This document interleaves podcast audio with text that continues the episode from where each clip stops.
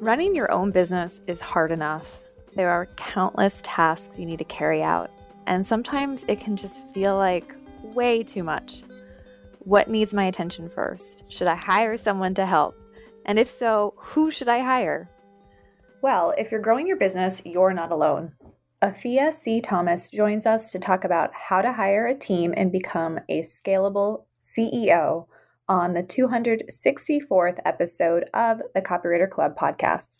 Before we dive into our interview with Ahfeeyah, this episode of the Copywriter Club podcast is sponsored by the Copywriter Accelerator. And if you're listening, you might be thinking, well, wait a second, the accelerator's not even open.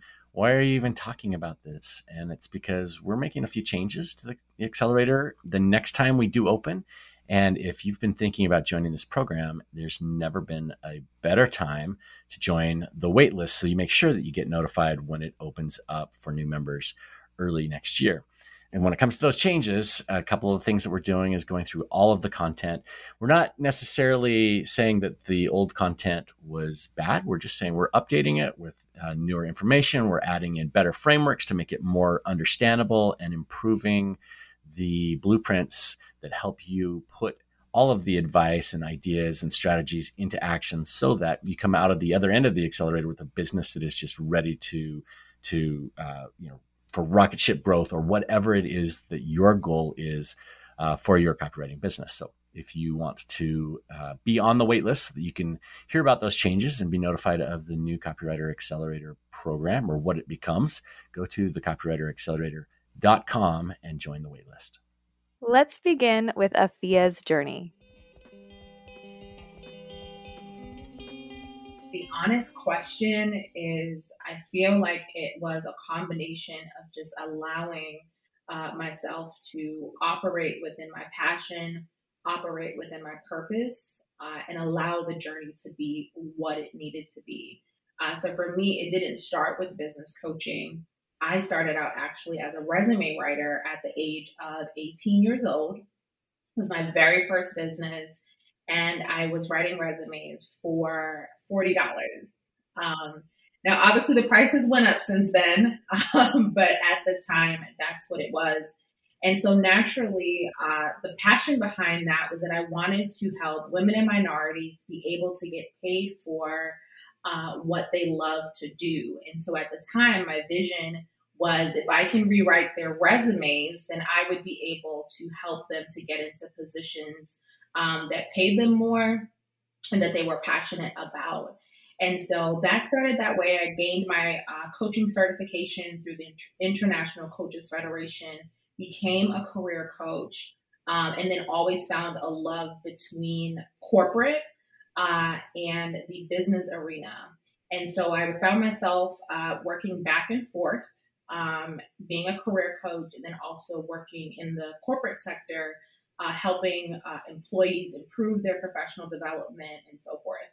Uh, and so that led to, you know, being a career coach, helping people with their professional development. And then there were women that was in the corporate arena uh, that I came across that wanted to become business owners, right? And so I was helping them to ultimately level up uh, and uh, you know move from their corporate space to the business space, and that was the birth of becoming a um, a business coach and helping people strategically grow their brands. Um, so yeah, that's that's the backstory of all of that, and I'm sure we'll dive in a little bit more on uh, the design piece and what came after that. Okay, so let's go back to your resume writing experience at the age of 18. You know, it, it's it's so much of that is around positioning and how to position yourself best for the job. What did you learn if you learned anything um, from that experience that's helped you helped you understand how to brand clients and how how to position clients and how to position yourself in your business?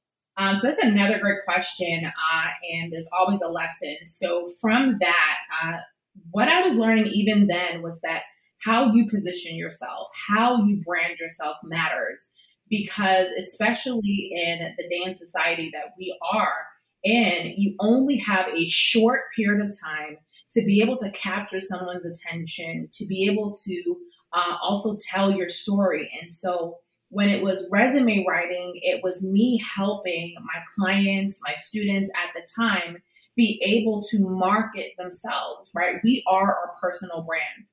So I was able to help them to market themselves. And now, as a brand growth strategist and creative director, I'm able to help companies go from being a business, uh, designers, copywriters go from being uh, creatives and really take their brand to the next level. Um, so the message has carried through that you only have a short period of time to capture your audience and how you brand yourself will determine a lot of times the opportunities that will that will be lined up for you. And I know this is going back a little bit, but do you have any examples of how you did that for your clients with their resumes so they would grab attention instantly and you were just like, "You know what? If I make this change to your resume, you will instantly grab attention." Yes, yes. So an example would be uh, clients would come to me uh, with their resumes, and there was a kind of a cookie cutter way that they were told they needed to do their resumes or they needed to write their resumes. And so what I would do is I would teach them that they needed to take a look at the job description. They needed to figure out what the employer was asking for and then ultimately uh, customize that resume towards that job description. Uh, and it's so funny because, again, we'll talk about this a little bit later, uh, but in my program now, I'm taking all of my experience, even uh, when we talk about professional development, and teaching now on the business owner side of it how they need to write job descriptions so that they can attract the right candidates. So it's full circle. Um, but in that example, uh, once my clients were able to look at the resume, look at the job description, and match it up, the employers were a lot more likely to call them because they were finding exactly what they needed within the resume. And that let them know that the person that was applying was a qualified candidate. Uh, so simple tweaks, simple uh, changes that we would make uh, would allow them to be more, um, I guess, visible, be more um, attractive to employers by making those small changes. Can you share the lessons you learned from working in HR at Harvard uh, that would help us or could help us as small business owners today? What we could pull from your work there um, that we may not think of or you know just be familiar with in our businesses, but we could benefit from. A lot that I learned, um, and I speak about this often, is that when we're in corporate, there are so many uh, systems and structures, uh, strategy that is around us that we oftentimes don't notice. So, being in HR uh, and you know overseeing and managing uh, the hiring process, what I found is that we don't carry that again over into our business. So, are we writing the job description? Uh, in HR, there are a number of steps that that job description goes through before it is approved. And that includes assessing what the needs of the company, what the needs of the department are, right? And so we want to be doing the same things within our business in assessing what are my current needs? What are my current pain points in my business to really uh, direct the hiring process? So that's one of the things that is a lesson and as we look at now moving over into building that team or elevating the team that we do have once we hire them, is how are team meetings being uh, conducted, right? Are they productive? Does your team understand the vision and the mission, right? When we're in corporate, each team meeting has a purpose, right? Uh, we're asking certain questions. Uh, each specific employee has their role. And oftentimes I'll see in uh, my clients when they come to me, uh, they won't even have an organizational chart. So that's another thing, right? They don't have an organizational chart. So now new team members come on and they're wondering where, well, where do I go to for this information? Who's in charge of this specific task or this specific department within our business? Uh, and depending on size, you may not have departments but the functions are still the same. Like who's handling the marketing aspect, who's handling sales, who's uh, managing uh, and handling operations, right? And so that organizational chart gives us an eye opener to who's in the company that is handling certain things. And in addition, who do we need to hire? So those are some simple lessons as we look at the HR process and the hiring process that we can really, really take an example from and implement into our company. What recommendations um, do you have for building our org chart? Even if we are a smaller company or we're a solopreneur, uh, is it still helpful to see a bigger picture, even if you don't intend to grow a team, but you just, it might help to see where other contractors could fit into your business? Absolutely. Absolutely. So that org chart, um, I think sometimes, uh, you know, as CEOs, we get a little afraid of it, right? It's like, I don't know if I want to have 20 employees. I don't know if I want to have 25. And um, as I mentioned earlier, that the functions are still the same. So, for example, uh, the core systems and functions that I teach are marketing, sales, operations, and then we have two that I call are kind of like the wing systems. Um, and as you grow, they become more and more relevant, which is HR and legal, and then finance. But let's focus in on those three core systems, those three core departments. And that's marketing, sales, and operations. No matter how small you are, you have to have a marketing system because that is the way that you are attracting new people, a new audience into your business. And then for sales, that's how you're converting those people and allowing them to become customers and clients of your business. And then lastly, operations is how you deliver on the promise, on how you deliver on what you said you were going to do when you converted them through the sales process. So, taking that into our org chart, we really want to think about okay, I'm the CEO, and so I'm sitting, if we can imagine a paper, you're at the top, and you may be actually the person who is overseeing the marketing, the sales, and the operations in your business at that at that time. But being able to see that and being able to see where the pain points are in your business, you might then be able to say, hey, listen, I need a marketing assistant because the challenge right now is attracting new leads. I need a sales closer because right now I need help converting, uh, you know, new clients into my program, new uh, new customers into my business. Or there's some things going on with operations, and I want to elevate the client experience. So oftentimes, what I do is just again you know, put yourself at the top of the list and look at, you know, all of the things that you're doing within the business and where those responsibilities lie.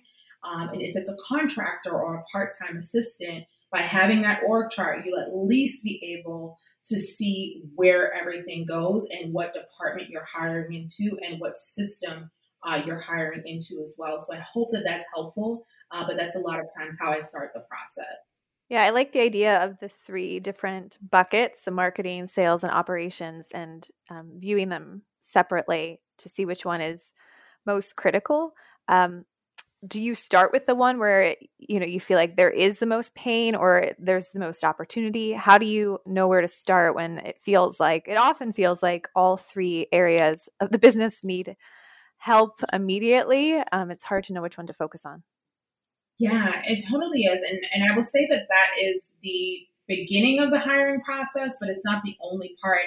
Um, so for me, there are a few different factors that I go through uh, before uh, before hiring. So we want to look at the pain points, uh, number one, and then we also want to look at what are our income producing activities, right? So where could I also get um, whether it's the fact that you want to regain time, you want to regain freedom, you want to increase revenue. And so that also has to be factored into when you are making a hiring decision. As the CEO, if it's only you, what is the goal of that hire? Again, do you want to gain, just regain more freedom so that you can start, you know, uh, advancing the business or you can increase maybe partnerships? Is that what you're looking for? Or are you looking for someone to come in to help to increase revenue. And different stages of business call for different hires. Um, so that is definitely a loaded question. But when it comes down to the full picture of the hiring process, the pain points is uh, one of the starting points, but also looking at what is going to increase your revenue uh, um, and what in other factors uh, for that position as well. So I hope that makes sense. Yeah, and how do you know when it's too soon to bring on a team member, or um, when it is the right time to to hire some help? Uh, so I'm a little biased on this particular question. I think that for me, I say hire as as fast as you can. A lot of times, the CEOs, what we're thinking about is, can I afford it? And we don't stop to even really look into different options for hiring. So hire and get the support that you need uh, sooner rather than later. I don't know that there's ever a time when it's when it's too soon, right? Because you can start out if it's your earlier um, days, you can start out with a simple VA. You can start out with a social media manager uh, that can help you to free up your time. The last thing that you want to do, especially being a scalable CEO, which is what I teach, the last thing that you want to be doing is meaningless tasks in your business. That is the first and the quickest way to burn out. So even if your first hire is a simple VA to help you to uh, manage your calendar, manage your emails, my advice would be to hire out for that so that you are always operating at your highest level, that you are always able uh, to be in a position to grow your company. Just wondering what other mistakes you see uh, creatives i know you work with creatives and not just copywriters but what mistakes do creatives typically make when they are trying to scale um, in, in your programs and in your coaching? Failing to hire fast enough uh, and this is not to be mistaken and say hey go out get a team that you're not able to to fund. That's not the case but you want to focus on uh, specifically what is the growth plan uh, and if you're going to grow, it's going to be very, very hard for you to ultimately grow by yourself. There's a saying, um, and I hope I don't misquote it, but the saying is ultimately if you want to go fast, go alone. But if you want to go far, then go with a team, go with other people. And so that is that is the biggest mistake. It's like, hey, I am going to do all of the things by myself. I am going to, you know, work 14 and 16 hour days, right, in order to push my vision forward. And then oftentimes that leads that leads to burnout. That leads to them having a wait list of people booked out into the next year. Um, and so they're not able to serve their clients, they're not able to grow, and they're not able to scale because things are not properly put into place. So that is one of the biggest mistakes that I, I've seen. I know that you scaled your first company. I believe it was before you uh, turned 26. I'm not sure of the exact age, but um, can you talk a little bit about what type of business that was and uh, how you scaled it beyond, you know, building a team? What else helped you scale that business? Absolutely. Um, so as far, so the biggest part was uh, definitely having a team, and I like to joke about the fact that I was building a team and didn't even really uh, you know, know that I was building a team. So that company uh, was actually a coaching firm, and we specialized in life, career, and business coaching. So uh, that it was the ultimate trifecta, which is the name of the business. And so what I had done was that I said, you know what? What exactly makes a well-rounded person, or what exactly uh, is the need? And that was again having life coaching, having career coaching, and also having business coaching. And so it started with me hiring other coaches, right? Hiring other coaches who could operate and serve in the areas that were not my area of expertise. And then we were able to bring on a marketing and a sales team to make sure that there were constantly uh, leads coming in and that those leads were then being converted into clients and customers. And then one of the genius things that I, I later realized um, was partnerships and networking. A lot of my success over the years has been around building relationships. Uh, so I remember going to um, a career fair, and I think it was very expensive actually to have a table there. Uh, and I remember partnering, and that was, I guess, our marketing strategy at the time. And so what we would do um, is we would offer free resume writing to uh, any all of the attendees of the career fairs. And so when we did that, I remember one career fair walking away with over 1,500 resumes.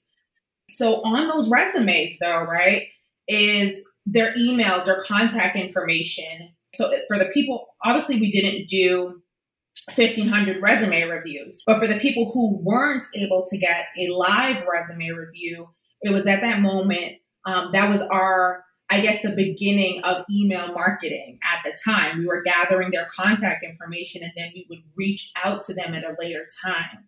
Um, and so that was a, a, free way of gathering their emails, gathering their contact information. And many of those people then turned into not resume writing clients, but full um, full career coaching clients that we ended up working with long term.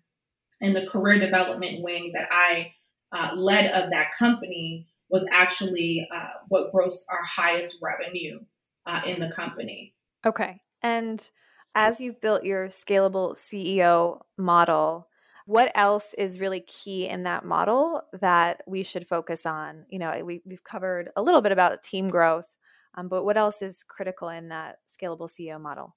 Yeah, so I have my SOS model that I like to talk about. Um, so systems, operations, and support that covers the team side of it. It covers having uh, those systems in place, covers operations. Um, and I would like to touch on the operations side of it a little bit because what we have to realize is that uh, through our operations is where we're able to elevate our client experience. And once our clients are having an amazing experience with us, it's in those moments that we are then able to create ambassadors for our brand, ambassadors for the work that we do. And so that's where we want to focus. And then the second thing that I would say for uh, those of us that are wanting to scale, it's really, really important to develop yourself as a leader. Oftentimes, creators, like we are, again, we're running our business, but as leaders, right? It's then, it's at that moment that we step into CEO ship, right? And where we're looking at our, what I call our CEO dashboard, right? Where we're looking at the business from a bird's eye view. So I talk about what is your leadership love language? Um, and it, it leads all back to the same thing with having your team. But when you're able to understand your vision as a CEO, when you're able to understand your communication style as a CEO, a lot of things run a lot smoother. Um, so, in becoming a scalable CEO, dig deep and figure out what your CEO vision is. Make sure that how you are delivering to your clients, your client experience, um, is second to none. And there are a lot of things that will begin to grow and scale in the business by taking a look at these things a little bit more closer. Hey, let's jump back in and talk about a few things that stood out. Rob, kick it off. Yeah, so there were a few things that jumped out to me almost immediately. And, you know, at the beginning, when Ahfeeyah is talking about her experience with writing resumes, uh, you know, at first I was thinking, well, I'm not sure how much this applies to copywriters. But then as she started talking, like, oh, this absolutely applies because with the resumes, and she mentioned this, you're trying to capture that attention in the first couple of you know seconds that somebody's got that in front of you and it's the exact same thing that we do with copywriting, right? We need to capture attention first. And Ahfeeyah talked about, you know, with the resume example, looking for uh, the job description, identifying what it is that they're trying to find, what is that need or that problem. And obviously, that's what we're doing with copy when we write it. We're trying to identify what is the problem that our client has or that our client's customer has. And immediately showing them how to solve it. So grabbing that attention and solving that problem right off. And you know, as I as I talk about this, this is something that most copywriters are pretty good at doing for our clients. We're not always good at identifying that for ourselves. And you know, so when we're talking about helping our clients solve their number one problem, oftentimes we reach out, hey, you know, I'm a copywriter. I can help you with content. I can help you with copy. I can write a sales page. And we're not going that deeper level and figuring out what is the problem that we need to help our clients solve. So I know this is something that we talk a lot about on the podcast in different ways, but it just jumped out to me again as she was talking about what Ahfeeyah does with resumes or what she did when she was doing that. And it's it's something that copywriters need to be doing and getting better at with our clients as well. Yeah, it's really talking about your X factor positioning statement. And um, that's what we've talked about because that's what we do and help copywriters figure out in the Copywriter Accelerator program. And so I know, Rob, you mentioned that earlier, but if that's something that you struggle with, then jump onto that accelerator waitlist at the copywriteraccelerator.com because we do go in depth if you're struggling to figure out what that is. Okay, so Ahfeeyah talked a lot about sales, marketing, and operations, but oftentimes it feels like all three areas of your business need attention at once. So, Rob, what how would you approach all three if you're building your business and struggling? Which one comes first? how do you approach it? Yeah. So as I think about this, it's always what is the most important thing happening in your business. And so, you know, marketing obviously is critical. Sales are critical. Writing the copy, the operations, delivering for your client, that's critical. Making sure that you're protected, that's critical legally. And make sure your finances are in shape. You've got enough set away for taxes and all of that. It's critical. It's like everything is important. So how do you determine what's first most important? And to me, it's really what is that most important need? Do you have enough to pay the bills this month? If not, then you need to be selling your services. You need to be finding clients. Uh, if you're fully booked and you're still not bringing in enough money, then you need to be raising your prices and doing a better job of selling something that solves a bigger problem.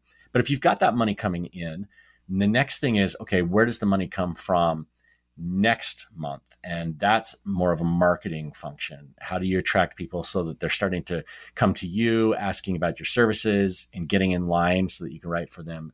If you've got that taken care of, the last thing is your operations. How do you make that experience just absolutely stellar for your clients so that they want to come back again and again, so they want to refer you to others, so they talk about you, post on social media about the experience, all those kinds of things that's how I look at what's most important when it comes to figuring out of all of the critical pieces, what do you do next?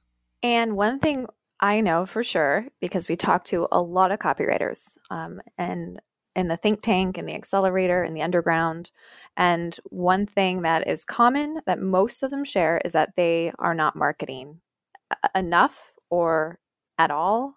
And so that's where a lot of the struggle comes from um, and when the business isn't bringing in enough revenue and we ask well what does your marketing look like today? and there's nothing. Or it's just it's very little and it's inconsistent. And i and i'm saying this as someone who has also struggled with this. So especially for copywriters that marketing piece is so important and we know how to do it because we're doing it for our clients. That's why we're distracted and not doing it for our own businesses. And so um, that is the piece that if we focus on it it will make a huge difference in our own business. Um, but we're just, you know, we're focused on client work and not doing it. One of the things or the lenses that Ahfeeyah used as she talks about this stuff is having that organizational chart. And, you know, again, this is really corporate and and a lot of us, as you pointed out, as, as you were talking with Ahfeeyah, we see ourselves as solopreneurs, you know, single operators. We don't have a big team, and so we don't need an organizational chart. And I think maybe a different way of looking at that is to think about a responsibilities chart uh, you know, of all of the things that need to get done in your business, you know, need to do research, I need to write copy, I need to, um, you know, have somebody pay off the bills on the credit card, or do the bookkeeping, or you know, figure out my legal agreement. Uh, you can put those things into an organizational chart so that you're kind of looking at a responsibilities chart instead of an org chart and then figuring out okay which of the things do you do and which of the things can you move to you know members of a team like a va uh, or you know a bookkeeper or whoever the right person is for that stuff. So if that language around org chart and, and organizing you know marketing sales operations legal finance and all of those things is getting you a little bit hung up on it think about these are the jobs to be done and who's going to do it yeah I, I feel like maybe i'm remembering this incorrectly, but you didn't like it when we started working on our org chart and calling it an org yeah, I chart. It. I hate it. I, I, I, don't like thinking of business in as a corporate. Like I don't like meetings. I don't like any of that stuff. Uh, my my experience in corporate world sort of ruined me for that. And so, yeah, I, this is a better lens for me for sure because stuff has to be done. But I'm not sure that I necessarily want to have you know. Oh, we need you know a sales department and we're five people you know doing this thing or whatever that stuff bugs me yeah this is how i know how to bug rob if i ever want to bug him i start talking about our company in terms of departments. Yeah there you go. I'm like hey what's happening in the the marketing department today rob? And uh, yeah it, it gets to you i know. Um, but yeah i think it, it could be helpful language uh, or responsibilities whatever works best for you as long as you're looking looking at the big picture and trying to decrease stress for you so that you don't have to do everything in your business at all times.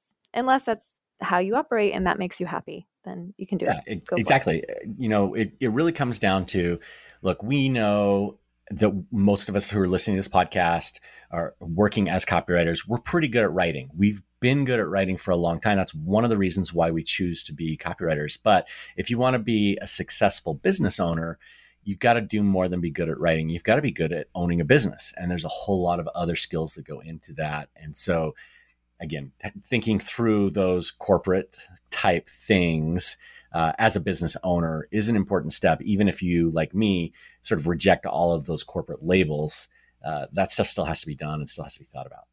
So, Ahfeeyah also talked about the CEO dashboard. And I just like the idea of thinking about a CEO dashboard. And I know we, you know, we're building one for the Copywriter Club. I think it's something that applies to every copywriter's business. And it really, to me, it just means looking at um, certain metrics that matter the most in your own business and forgetting about everything else that you can get lost in. And so I'm just wondering, Rob, you know, what to you as a copywriter is most important and should be in that CEO dashboard? Yeah, if I'm thinking about my business as a solo copywriter and what I want to see is revenue for the month and maybe, you know, things that are booked out so that I have an idea of how much money is coming in. Uh, I want to also see the number of projects that I'm working on because obviously, if if the number of projects is big and the revenue is big, as opposed to small number of projects, revenue big, you're obviously doing something different with your rates and how you're earning. So that's an important function. But I also want to be looking at the leads that are be, that are coming my way in the future because that is an indicator of the health of my business in the future. So uh, you know, if I'm doing advertising, I want to, you know, think about the cost of the ads.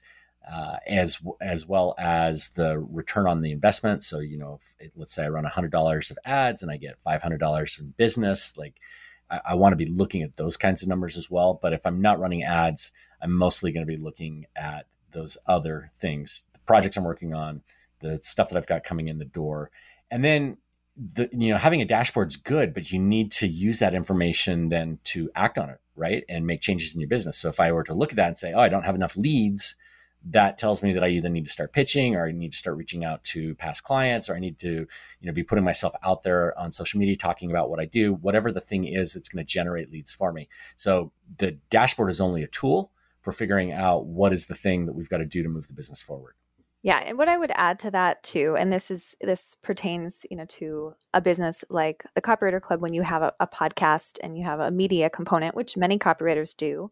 Um, but you know, I want to focus on list growth and capture that. Also, podcast growth, especially for us, we know that our podcast listeners um, often end up working with us, so it's important to our growth.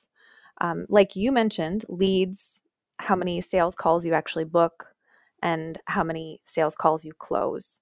Those are all key. And I didn't capture that information frequently enough, um, especially when I was just starting, as far as me- measuring and um, determining how many sales calls I was closing. I never captured that information to look at it and figure out, well, if I'm only booking four projects and I didn't nail the four sales calls I had this month, something's wrong. I should focus on a sales call training.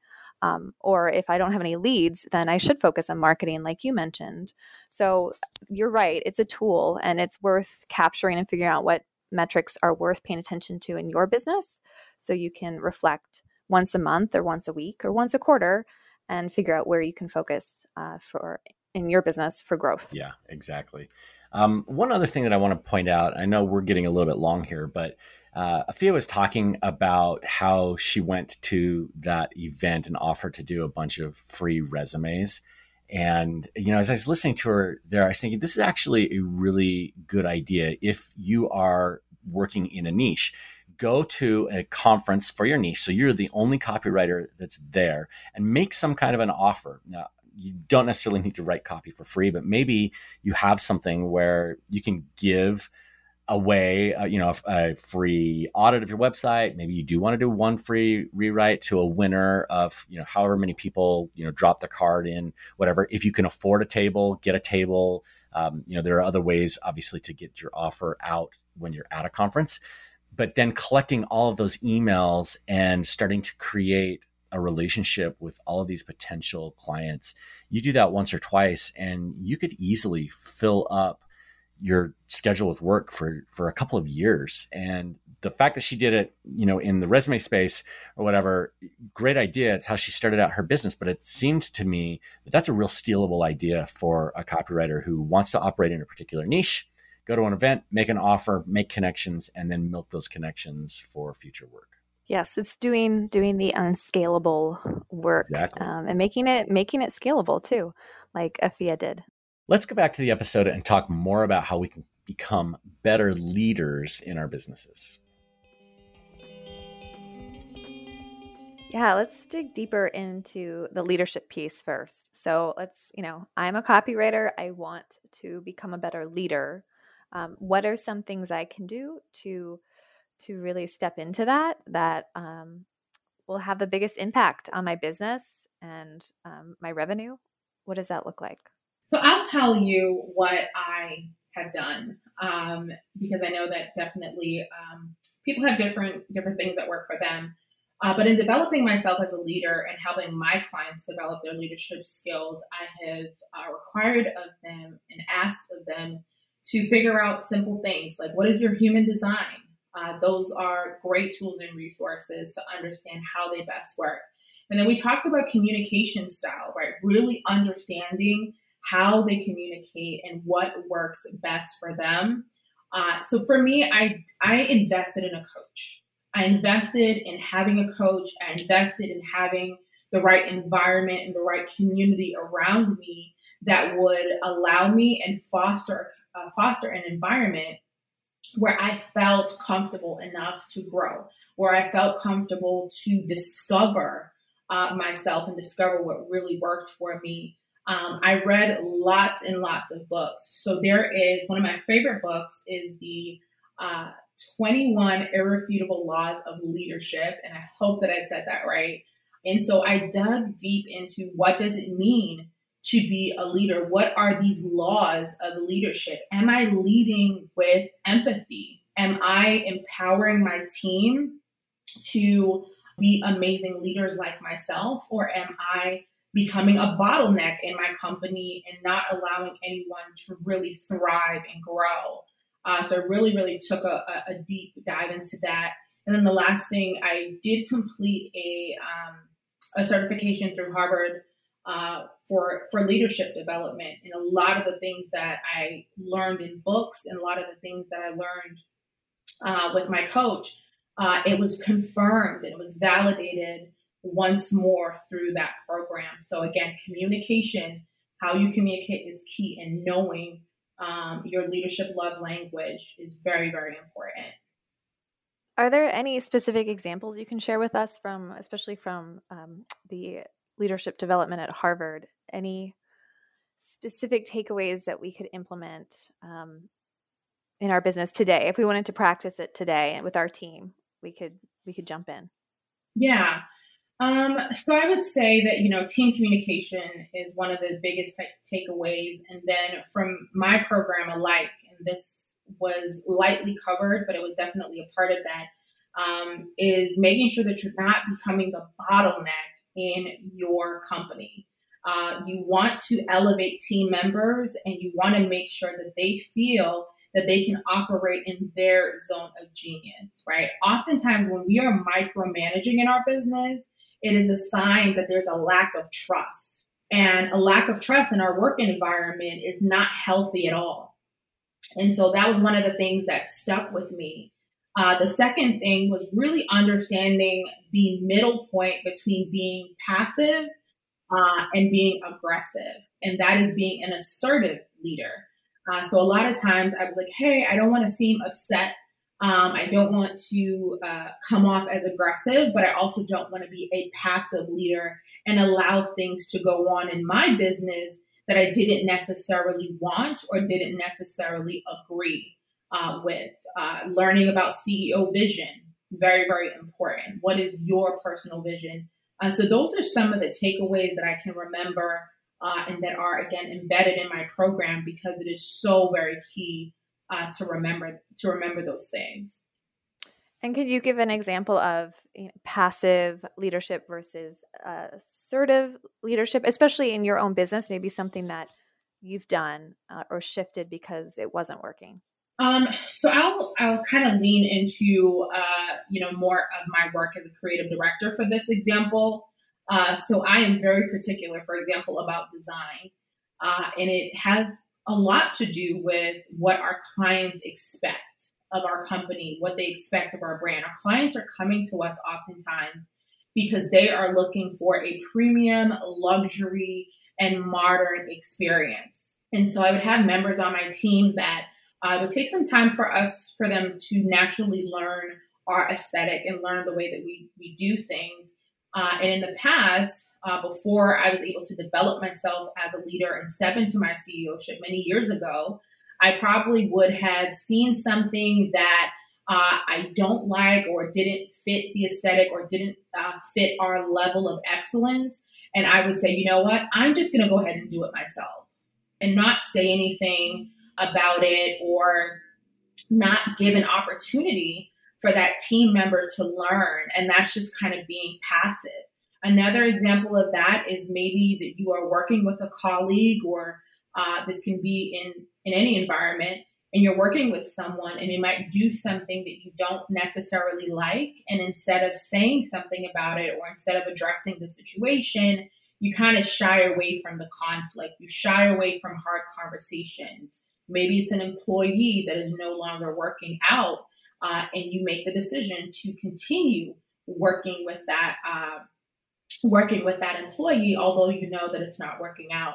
So right there, we've given pretty much three examples of what it could mean to be passive, whether uh, it's in a working relationship or if it's with uh, someone who's supporting you. Uh, but nonetheless, those are the examples of being passive. Now, on the other side of it, uh, being way too aggressive can be making, you know, very harsh decisions without being properly informed, making, um, you know, making abrupt decisions. You know, maybe an employee does something and as opposed to having a conversation with them and figuring out kind of their train of thought or figuring out, you know, what informed some of their decision making is saying, hey, I'm just going to cut this person off. So now you are team members in, you're like 20, 30 team members in, um, and you haven't been able to work it out because you've been probably more aggressive in nature um, towards situations. Or maybe it's the fact that you're taking things personal as a leader. Maybe a team member did something um, and you're figuring, you know what, this person just doesn't care about the company. Um, I'm just going to to fire them. I'm just going to do it myself, whatever that that uh, particular action is, and you are approaching situations in an aggressive manner, not leading with empathy, not thinking about the other person. And so being assertive really is the balance in between the two. Uh, and so when I'm teaching my clients to uh, to onboard a new team member, we talk about this. When we're talking about that, uh, the new team members' first 90 days, we're talking about this and it's really interwoven into the conversation. Being assertive means are there times in place? Is there a time for you and your team member to check in? Is there opportunities not for you to just talk at your team member, but really give them the opportunity to speak back to you and provide feedback on what exactly it is that is working well for them or may not be working for them at all. So those are some of the things uh, where we can find balance and we can be um, assertive. We can share. You know, uh, if someone did something that we did not like, we can say, "Hey, listen, I really didn't like that, and here are some things that might work a little bit better." Um, understanding our human design, understanding our communication style helps us to have intentional conversations that are not aggressive and are not passive, but where we're comfortable and our team members are comfortable as well. Um, so I know that was a bit that was a bit long winded, but those are uh, some some examples of all different three and how we should be able to move forward, uh, being assertive leaders and not necessarily passive or aggressive.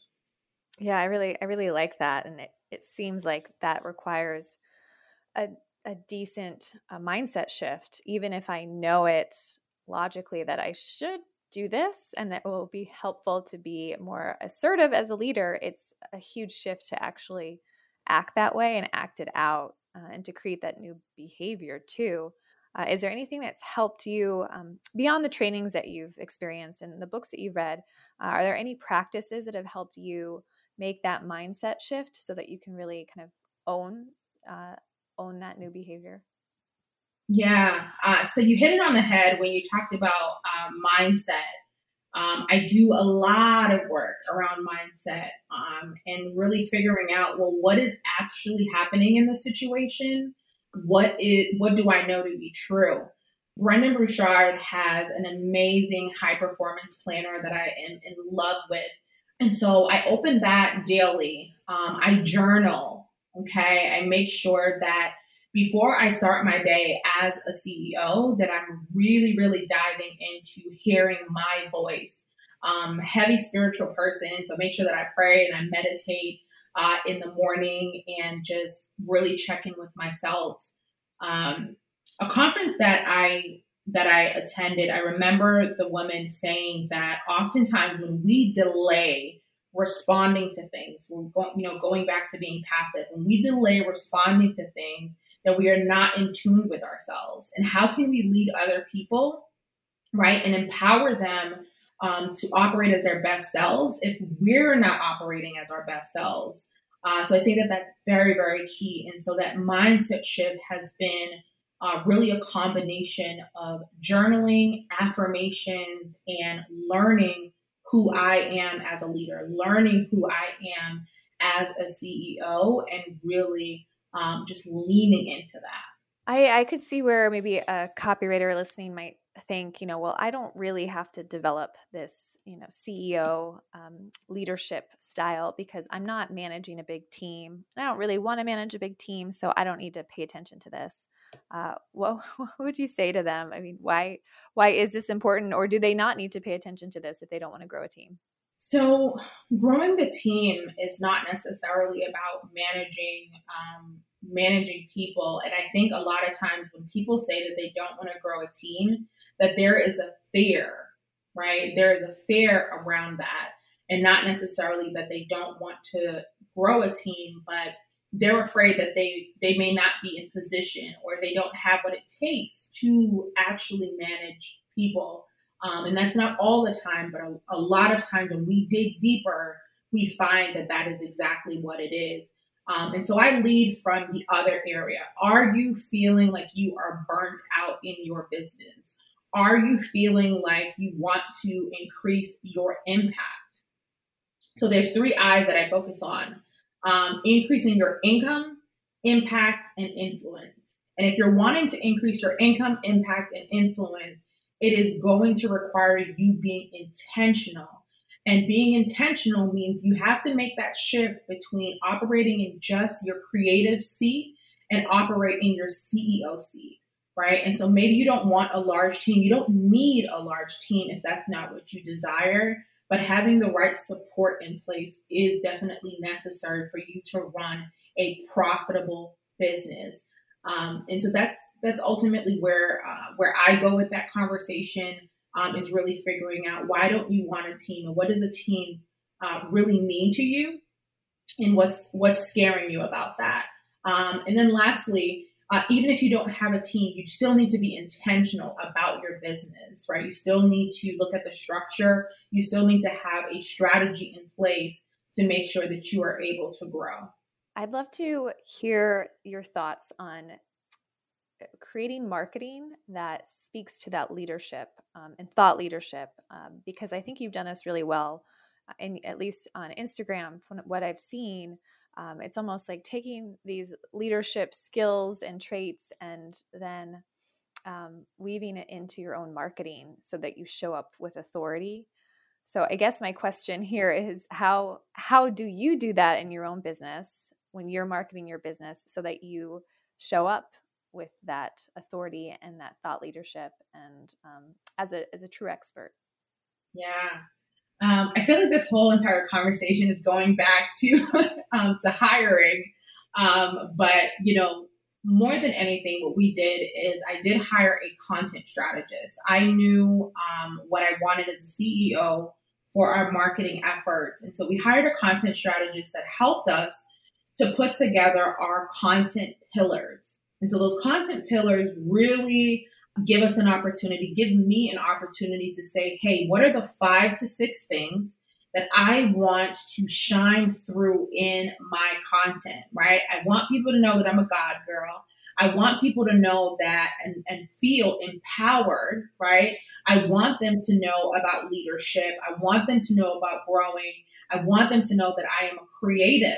What are the things that I want people to know about me and then start weaving that through in your content. Even when we're selling, we can still sell from a place of understanding that the product and the service that we are providing is actually a solution to someone's problem. Uh, so, our marketing strategy, uh, especially for scaling, especially for our, our programs, our, and our design work, has everything to do uh, with our content pillars and how we want to show up in the market, how we want to differentiate from other people in the market. So that's how it kind of started for for me. I would you don't necessarily have to hire a content strategist like we did, uh, but I would ask, what is the message that you want to be communicated uh, through your social media and through all platforms when people encounter your brand? Okay, I want to shift and talk a little bit about the client experience that you mentioned and how your your business creates a premium luxury experience, how important that is for your business and what you know, where could creatives step it up when it comes to this? Where do most of your clients, the creative clients, fall down when we're creating our experiences for our clients? Um, what are some of those mistakes and how can we improve? Yeah, so, on the design side, as well as the coaching side of my business, we have elevated the client experience uh, in a way that we are not only looking at delivering, say, a website, we're looking at delivering an experience that allows them to feel equipped, empowered, um, and enlightened. Uh, for example, some of the things that we do to elevate the client experience, we send client gifts, right? That is something that is very, very simple um, but we have a questionnaire that we take at the beginning of our programs and a questionnaire that we begin at the beginning of the design process, right? So we ask our clients, you know, uh, simple things like what is uh, your what are your hobbies, what are your interests, um, and each and every client gets a gift from us and a handwritten note um, that is basically kind of a response to what they like. So we don't send out the same gift to everyone. We've also uh, included, so we have a dashboard when we're designing with our clients inside of ClickUp. Uh, we add a gift card uh, to their favorite place, you know, reminding them that, hey, we're thinking about you. There'll be times during the project where it might get hard, um, but we're here for you. We want you to have coffee on us. We want you to have a spa day on us. Um, so simple things like that. Uh, the next thing that we do to elevate the experience is that we're constantly asking questions. So we have check ins where we're saying, hey, what could we be doing better? What's working for you? Uh, a huge, huge mistake that creatives and just entrepreneurs in general make is the assumption that you're doing everything right. And your clients are the best people. They've already invested in you. They are the best people to tell you what is working for them, what they love, which is what you can be doing more of, and they can also tell you, uh, hey, I don't really love this, right? This isn't working for me. Or when you did this, I didn't really, um, I didn't really feel supported. Uh, whatever it is that uh, that they may want to communicate with you, and by you being proactive in uh, gathering feedback from them, you are constantly presenting yourself with an opportunity to elevate that experience and to deliver at the highest level of excellence. Yeah, it's such such a great idea and it makes such a difference, but it's it also can be terrifying, right? And that's why most of us don't do it. It's like, oh, if I ask them, they're going to tell me all the things that could be improved and I've done poorly. Um, but if we can get over that, it's it's really valuable. Yeah, and it's an it's an amazing thing, uh, Kira. I'll say that it's an amazing thing because um, if we take the emotions out of it, right, and we say, "Wow, like when I sent that handwritten note, it really meant a lot to my client." Then we can start to look at what are the other touch points that I can implement there. You know, um, can I send maybe two handwritten notes throughout the experience, or you know, again, are there other ways that I can that I can elevate this client experience uh, as much as possible? So the feedback, taking the emotions out of it, allows us to serve and really, really think about what is being said and what matters the most to our clients. So it sounds like so so much is going right. You're doing so many things well in your business um, and in previous businesses. Like you've got it figured out. Can you just share wh- what you struggle with in your business today? Um, you know, as a CEO, uh, what's hard for you at the moment? Ooh. Um, well, first and foremost, thank you. thank you for saying that. Um, thank you for seeing me. Uh, it, it, really means a lot. Um, I have put a lot into my business, and I would say that no matter how far in you are, whether it's your first year of business uh, or you're 10 years into your business, there will be days when you cry. And those can be happy tears because it's like, oh my gosh, I can't believe that I've gotten this far or oh my gosh, I want to take a vacation, but I can't take a vacation, or whatever it is. Um, and so, what I will say is just understanding that it's a part of the process. And some of the things that I struggle with is perfectionism. It's the biggest, biggest thing that I have found that has caused me to stay stuck sometimes. Um, is feeling like, hey, I'm not going to do the thing because it's not perfect. I'm not going to put it out because the design has to be impeccable. The design has to be A1 perfect.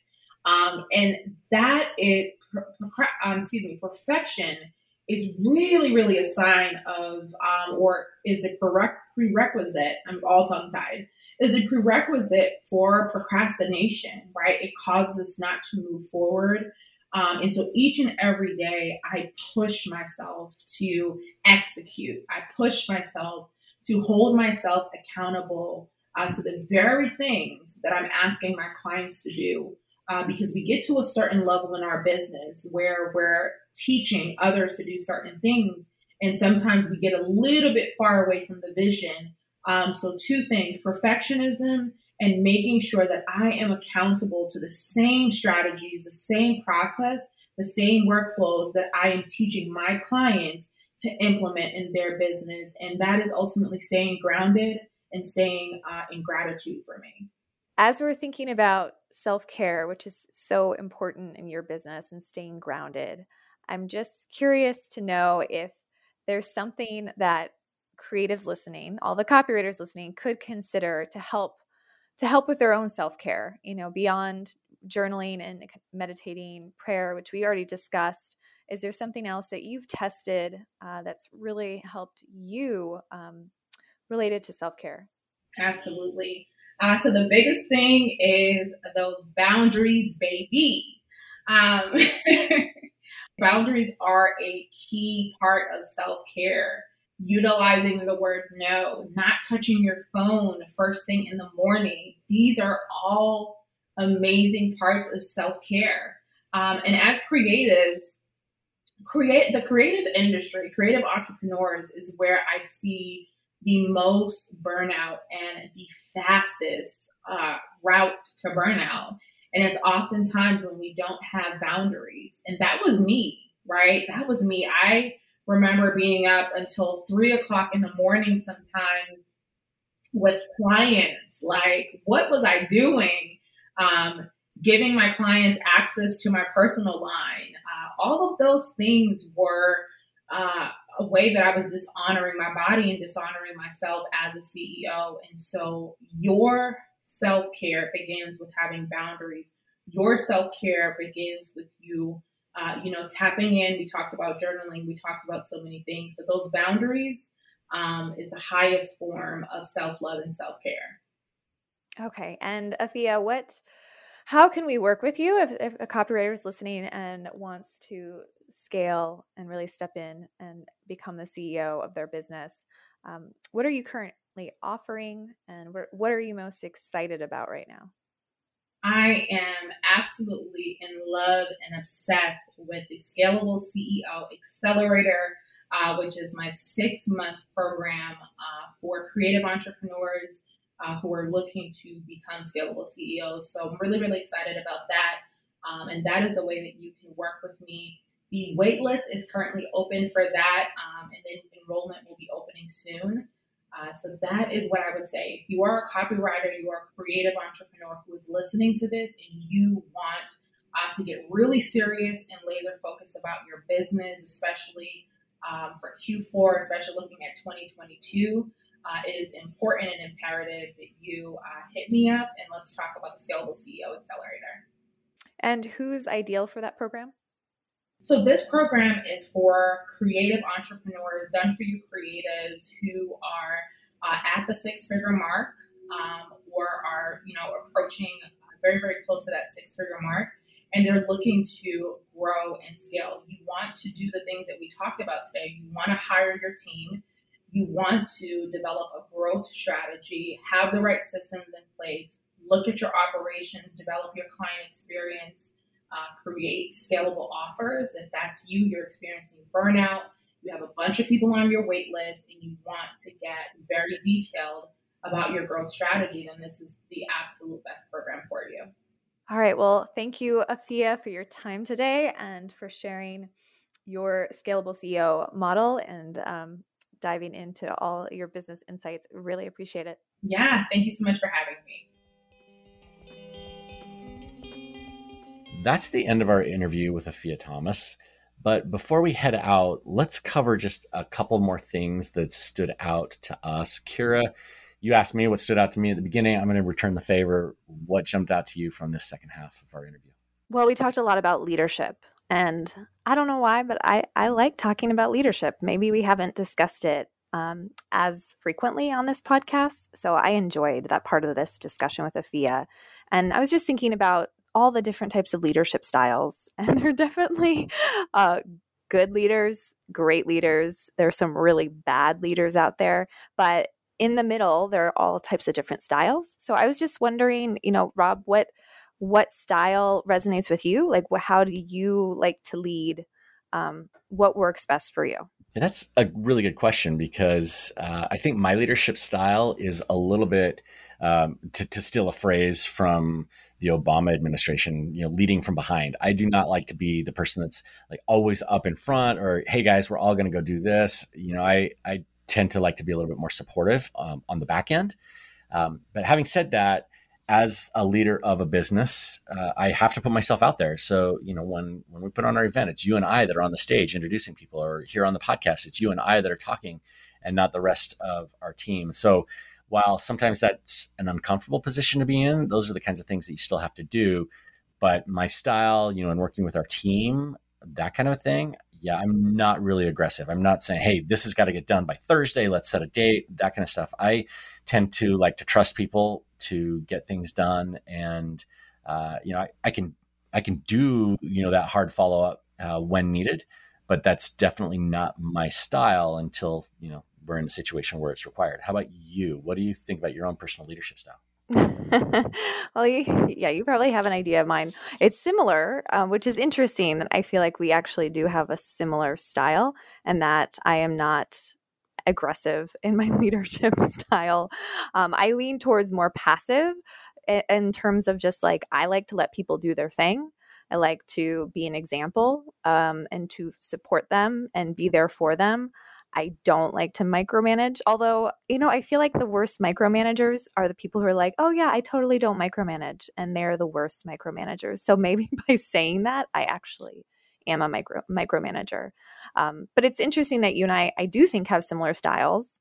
And so I wonder if that helps us co lead or if that actually, if maybe even as a, a duo, we could be better together as leaders if we had different styles that might be true. I don't know the answer to that. Yeah, that, that, that could be true. Um, on the other hand, we might clash more if that were the case. You know, it, It, That's true. so yeah, back when I was in my corporate days and I was working for Hewlett Packard and and part of the startup that was acquired by them, I actually used to read quite a few leadership books. And you know, when I when I saw that there might be a career path for you know doing that kind of stuff, and so uh, you know, I I was more interested in those kinds of books that you know talk about the role and leading out loud and you know how do you step out in front.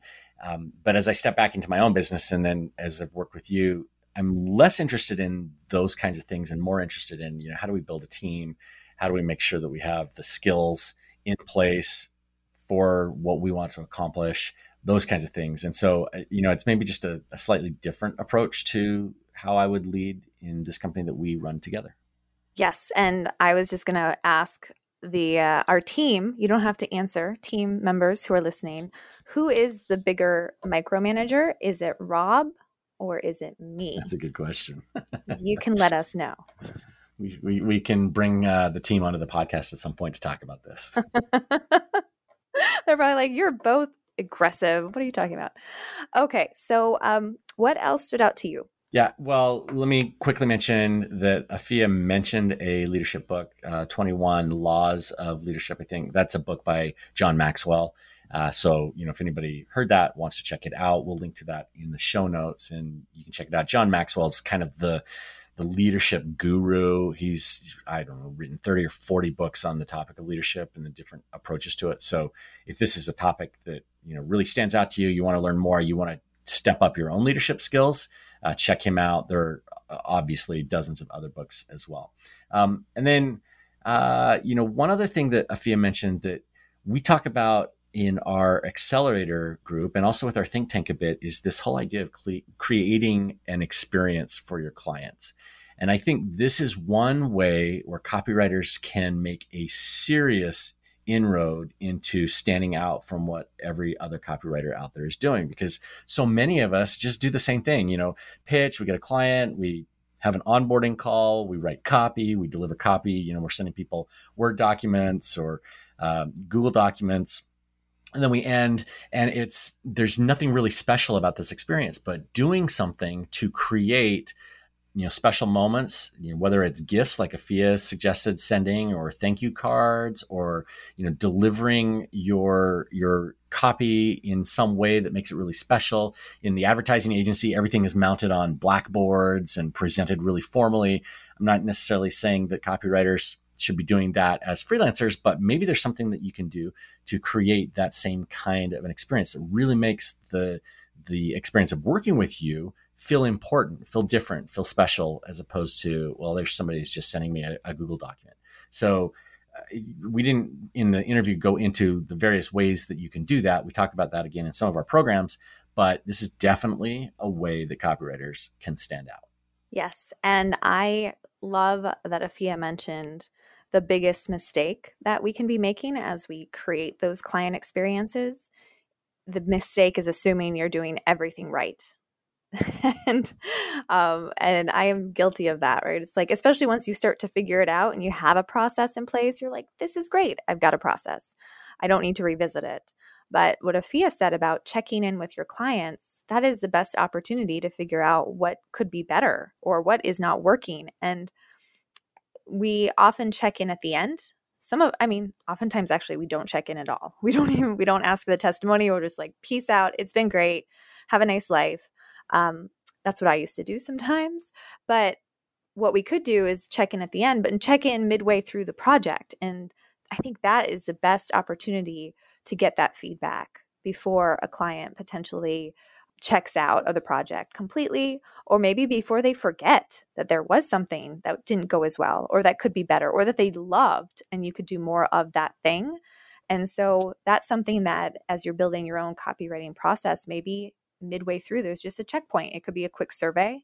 Um, instead of waiting till the end, why not send it midway through and maybe ask less questions, but you're more likely to get your client to answer those questions rather than sending this lengthy survey at the end. Yeah, I think checking in with your clients is one of the things that, again, like creating the experience can make a real difference because so many of us copywriters do check out, you know, whether it's during the process or afterwards and keeping those relationships running, doing the small talk stuff, which again, as introverts, I know that's hard for a lot of us, but figuring this out is one of those business skills that will help us excel.